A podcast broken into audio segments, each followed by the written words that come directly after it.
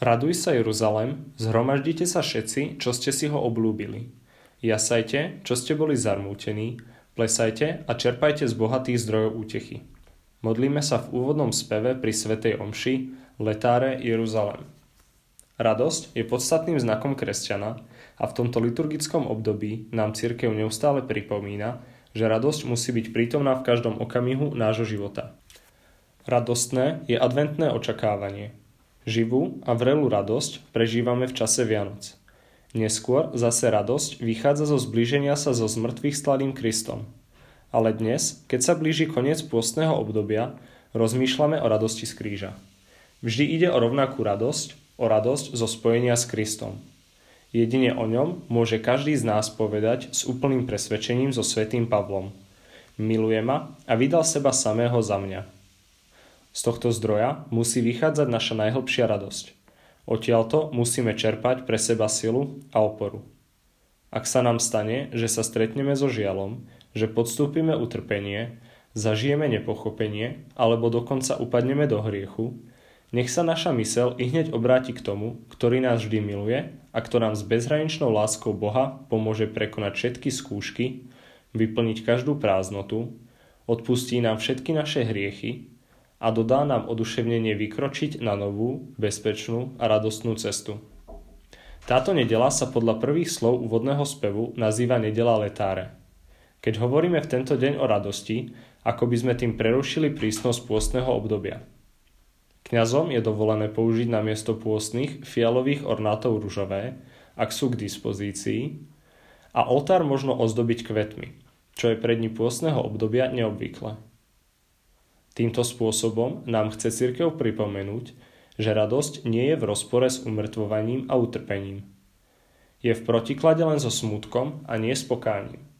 Keď prežívame hlboko toto liturgické obdobie, ktoré smeruje k svojmu vrcholu, Kristovej smrti, teda k utrpeniu, vieme, že priblíženie sa ku krížu znamená aj to, že sa čoraz viac približuje chvíľa nášho vykúpenia. Preto je cirkev, i každé jej dieťa, naplnená radosťou. Letáre Jeruzalem. Raduj sa Jeruzalem, zhromaždite sa všetci, čo ste si ho obľúbili.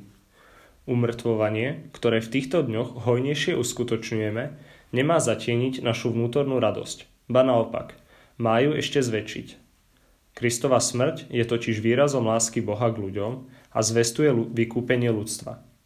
Preto chceme byť čo najviac zjednotení s, pádom, s pánom aby sa v našom živote ešte raz opakoval ten istý proces. Aby sme vďaka jeho umúčeniu a smrti na kríži zažili slávu a radosť z jeho zmrtvých stania. Ustavične sa radujte v pánovi. Opakujem, radujte sa. Radosť, ktorá sa rovná šťastiu, vnútornej veselosti, vyjadrenej aj na vonok. Ako vieme, existujú rôzne stupne šťastia. Jeho najšlachetnejším prejavom je radosť, alebo šťastie v užšom význame, keď človek na úrovni svojich vyšších schopností pocíti uspokojenie, že vlastní spoznané a milované dobro. Tým viac pocíti duchovnú radosť a šťastie, keď jeho duch vstúpi do vlastníctva Boha, ktoré pozná a miluje ako svoje najvyššie a nemenné dobro. Pavol VI ďalej hovorí Technologicky rozvinutá spoločnosť dokázala rozšíriť príležitosti zažiť príjemno ale veľmi ťažko sa tu rodí radosť. Je to preto, lebo radosť pochádza z iného zdroja, duchovného. Často nie je núdza o peniaze, pohodlie, hygienu, materiálnu bezpečnosť.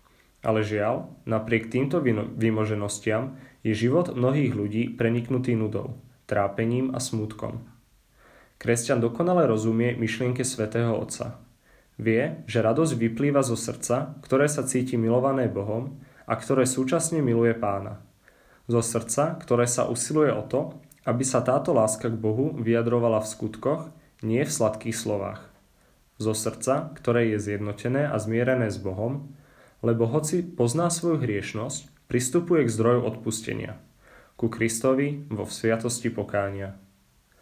Dobrotivý Bože, s radosťou Ti prinášame dary, ktoré sa nám stanú posilou pre väčší život. Utrpenie a bolesti sprevádzajú každého človeka na zemi, ale utrpenie samo o sebe ešte nepremienia a neočistuje. Môže byť dokonca príčinou zbury a nenávisti. Niektorí kresťania, keď sa stretnú s krížom, opúšťajú nášho pána, lebo hľadajú čisto ľudské šťastie, zbavené bolesti a sprevádzané materiálnymi dobrami. Pán nás prosí, aby sme sa zbavili strachu pred utrpením a bolestiami a zjednotili sa s ním, keď nás čaká na kríži. Naša láska bude čistejšia a silnejšia. Ale nie len to. Pochopíme, že nikdy nebudeme šťastní, keď sa nezjednotíme s Kristom na kríži a nikdy sa nenaučíme milovať, ak si súčasne nezamilujeme obetu. Bolesti, ktoré sa z pohľadu rozumu zdajú nespravodlivé a nezmyselné, sú pre našu osobnú svetosť a pre spásu mnohých duší nevyhnutné. V tajomstve spolu vykúpenia naše utrpenia, zjednotené s Kristovým utrpením, získavajú neporovnateľnú hodnotu pre celú cirkev i ľudstvo. Ak pristupujeme k pánovi s pokorou a láskou, Presvedčíme sa, že všetko, dokonca i to, čo je najťažšie ľudsky vysvetliť, slúži na spásu tých, čo ho milujú. Keď hladíme na utrpenie v správnom svetle, keď nám pomáha k väčšej láske k Bohu, vyvoláva v duši vnútorný pokoj a hlbokú radosť. Preto nás Boh často požehnáva krížom. Koho Boh miluje, toho krížom navštevuje, hovorí sveté príslovie. Musíš sa však rozhodnúť kráčať cestou odanosti, s krížom na pleciach, s úsmevom na perách a so svetlom v duši. Kresťan sa dáva Bohu a iným ľuďom vo svojom okolí, umrtvuje sa a je na seba náročný, znáša protivenstva. A všetko to koná s radosťou, pretože vie, že keby to konal neochotne, stratilo by to na hodnote. Veselého darcu Boh miluje. Nesmieme sa diviť, že pokánie a umrtvovanie sú ťažké, Snažme sa ich ale vždy uskutočňovať s odvahou a radosťou, aby sa zapáčili Bohu, ktorý na nás hladí. Si spokojný? Zamýšľam sa na touto otázkou. Doteraz sa nenašli slova, ktoré by vyjadrili všetko, čo pociťuje srdce a vôľa človeka, keď si je vedomý, že je Božím dieťaťom. Je pochopiteľné, že kto sa cíti Božím dieťaťom, pociťuje túto vnútornú radosť. Svety nám v tomto zmysle ukázali jednoznačné svedectvá. Stačí pripomenúť, ako sa svätý Pavol vyznáva Korintianom. Naplňa ma potecha a prekypujem radosťou pri všetkom našom súžení. A treba pamätať na to, že život svätého Pavla nebol vôbec ľahký a pohodlný. Od Židov som 5 raz dostal 40 bez jednej, 3 razy ma bičovali, raz kameňovali, trikrát som stroskotal na lodi, Noc a deň som bol na morských hlbinách.